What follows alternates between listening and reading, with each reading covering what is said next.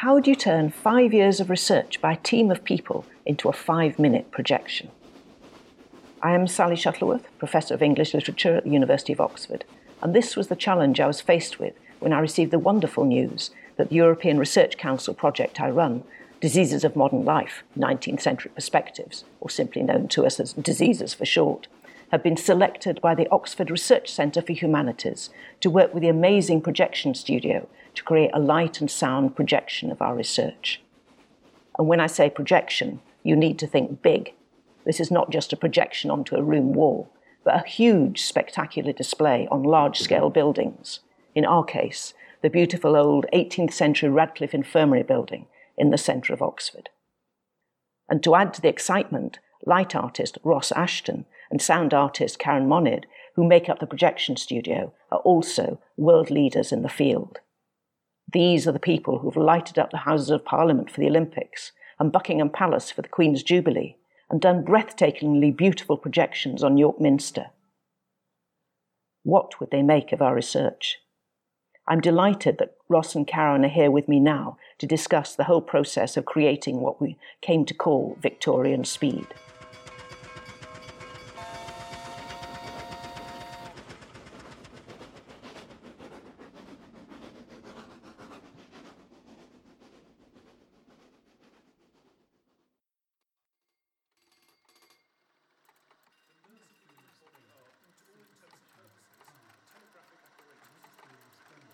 Before we start, I should perhaps tell you a little about diseases of modern life.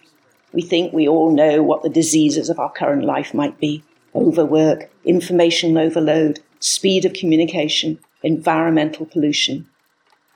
So, what were the diseases of modernity in the Victorian age? Well, worries about overwork, too much information spewing out from the new steam powered printing presses, speed of travel and communication brought about by the railways and the telegraph, and the problems of industrial pollution creating lethal smog on the city streets. Sound familiar? Looking back from the digital age, we are tracing the ways in which our predecessors coped with the challenges of what they saw as the threatening conditions of modernity. The parallels are instructive and sometimes unnerving. So, how to sum up all this in five minutes of spectacular light and sound. Ross and Karen, I have to say, first of all, what a pleasure it was working with you both, and also, I have to say, fairly astonishing. In my naivety, I had no sense of the sheer amount of work and indeed research that is needed to create one of your projections. Did this project create unusual challenges for you, do you think? I, for this particular project, what I was really interested in is that uh, rather than the sound just being the medium for transmission, you know, the, the, the method that's used to get information across, it actually forms part of what the history itself is about. You don't develop a steam train without that thing making a huge amount of noise. This is mechanized. This is the development of mechanization. So the increase of stress is not just um, uh, not just about uh, you know, telegraphs coming in through the door. It's also about the, the creation of a, an urban soundscape as we now understand it. So the sounds around you are changing. So machines and the repetitive nature of machines are really starting to add to to stress levels as well.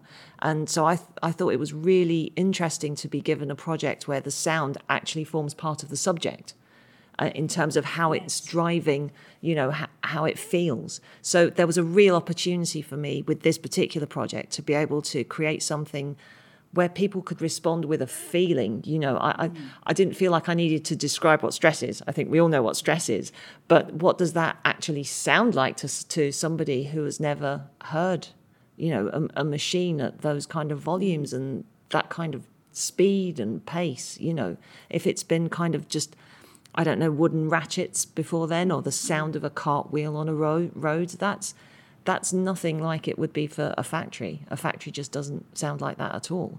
Um, so it was really great to be given the opportunity to explore uh, a Victorian sound world and be able to build that and use that to drive the energy of the piece to really emphasize, as you say, the juxtaposition between the the peace the, the relative peace, I should say, the relative peace that preceded this period, and then the and then the much more urban, mechanized soundscape that grew quite quickly at that point, and certainly would have had the same, I suspect, the same psychological effect on human beings then as excessive noise has for us now. Now, I was quite frankly amazed working with you both about your perfectionism and, and your determination to only use sounds and images from the period.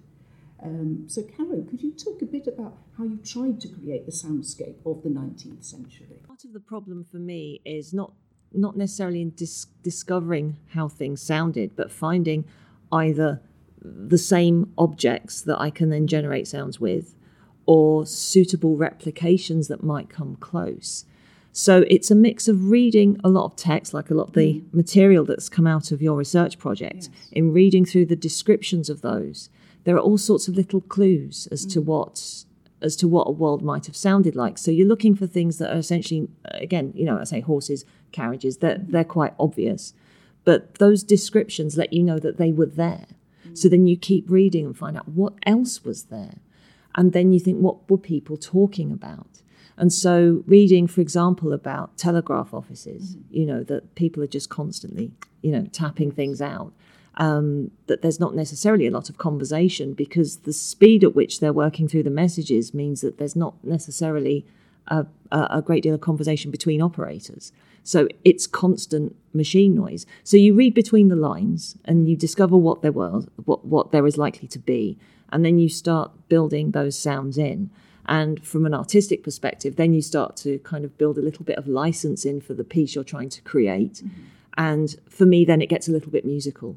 So that when when you're working with machines, there's obviously rhythms that can then drive things, and then you can edit the voices much like you would a choir, like a range of choir piece, for example. And you and I use the spoken texts much like choir parts, and then arrange those over the rhythms. Mm. So then it get, it becomes driven in a very musical sense and a rhythmic sense um, but it's very authentic because the words being spoken are from the time and the sounds are also from the same period as much as you can. Uh, for example, the telegraph machines, I was able to get hold of some recordings of a Wheatstone oh, uh, telegraph machine and then layer those up to create uh, a particular a particular sound world.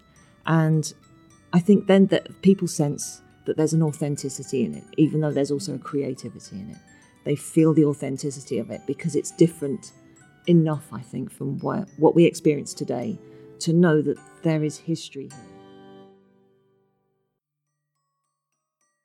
Forget six counties overhung with smoke, forget the steam and piston stroke, forget the spreading of the hideous town. Now you can know what curative electricity is. Cure yourself by the patent electric belt. We had a competition for local school children to do a design that was going to be projected onto the building. And I noticed how wonderfully some of them actually took the model of the facade and managed to, to create something explicitly for that space, not just a blank facade. Yeah, well, as part of the competition, uh, the planning for the competition, we created a, uh, a very simple map for the building. I mean, literally a grey outline of the building with the windows marked mm. and the door marked and we asked the children to create onto that, and some of them really used that as a template to, to create their imagery, and it looked, I thought it looked fantastic when we put it back on the building. Yes, no, I was so impressed, mm. and, I, and I think the children were delighted. Uh, to have your own projection in that size on the front of a building It was quite magnificent. Uh, uh, as well as that, though, I do have to take my hat off to the to the the, the child who made the zoetrope. I thought that was oh, yes. unbelievably fantastic that somebody would actually sit down and build their own zoetrope. And of course, that features yes. quite heavily in mm-hmm. the projection, the zoetrope imaging. Yes, yes, I should say we had another competition for, so there was a competition for the front of the building, but also for any piece of creative work, written or indeed artistic, um, linked to Victorian speed. And uh, one child did do their own creation of Victorian zoetrope. Do you want to describe what is zoetrope? Oh, okay, so a zoetrope is that the, you may the, you may well have seen one. It's they, they have them in museums where you have what looks like a, a, a biscuit tin. It's a kind of a big circular drum, and you look through a slit in the side of this, and inside is a strip of maybe 20 images which uh, form a repetitive um, series of stills like uh, you would see in a movie. And it, it kind of cycles round and cycles round. And so you get this 20 frame little movie which you can only see by looking through the slit so that you only see one image at a time. And it's a kind of a precursor to the way that cinema, cinema worked uh, when it came along a bit later. Um, but uh, we actually found some of these um, bands uh, online and so I animated those, and mm. they became part of the part of the image because, of course, you realise then this repetitive machine movement. That's what's informing the zoetrope bands as well. There's, yes. a, there's a letter sorting machine which just you see letters sliding down a, a, a, a slide into a machine which sorts them, and it makes this this re- repetitive movement. And fantastically, there's um, a, strip of uh, a man jumping through a hoop yes. and jumping over a barrel. I mean, literally mm. jumping through hoops and over a barrel. It's a, yeah. It was a fantastic uh, finale image for, well, I, enjoyed it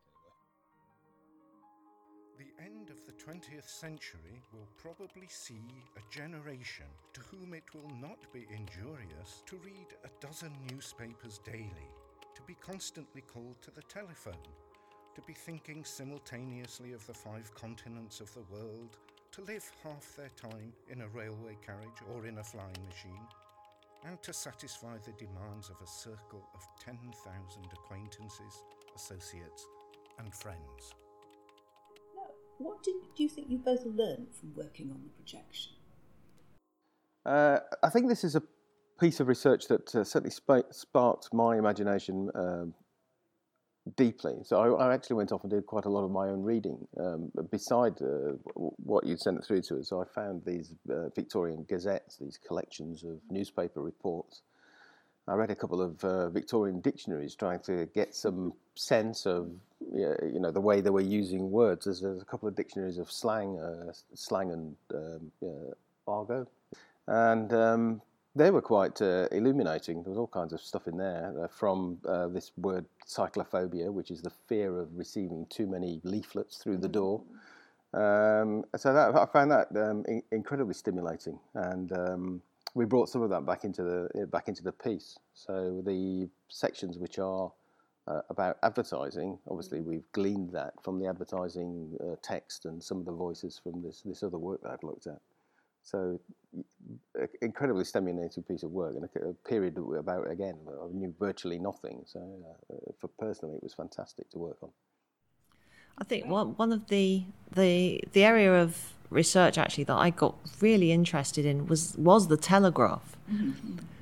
because for I mean there's several things. There's a technological, there's a technology aspect to that, but there's also a language aspect to that because of the development of Morse code. Mm-hmm and not just Morse code, but all the other um, c- contractions of Morse code in order to get longer messages through in the shortest possible time.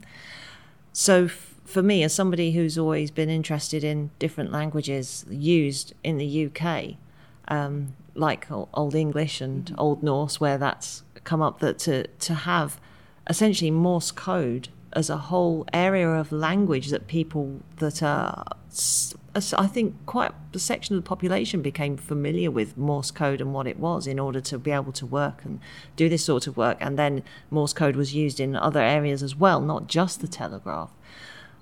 But the way people communicated and used that as a as a as another language through which that they could communicate um, I think that's really, I just find that really fascinating.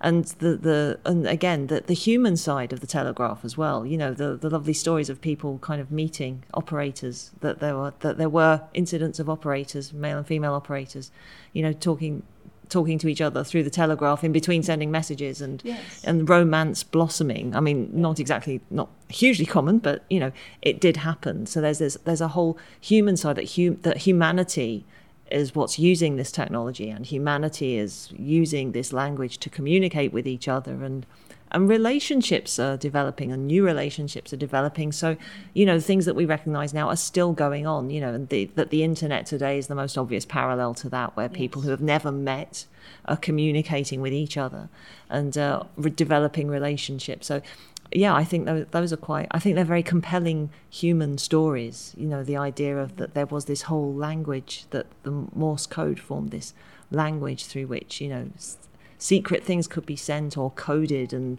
other people didn't know what was going on. Well, I want to thank you both. Um, it's been such a pleasure working with you. You think you've learnt quite a bit. We all, certainly also learnt a lot working with you.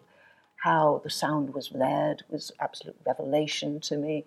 Um, the, the, the relationship between the, the sounds and the and, and the um, the images, and uh, and just the questions you asked that forced us to think again. So uh, again, I want to thank you on behalf of the team. We had uh, such a great time working with you. I think we, we really enjoyed it. Yeah, absolutely. Yes. We love this. Great. We must do another one.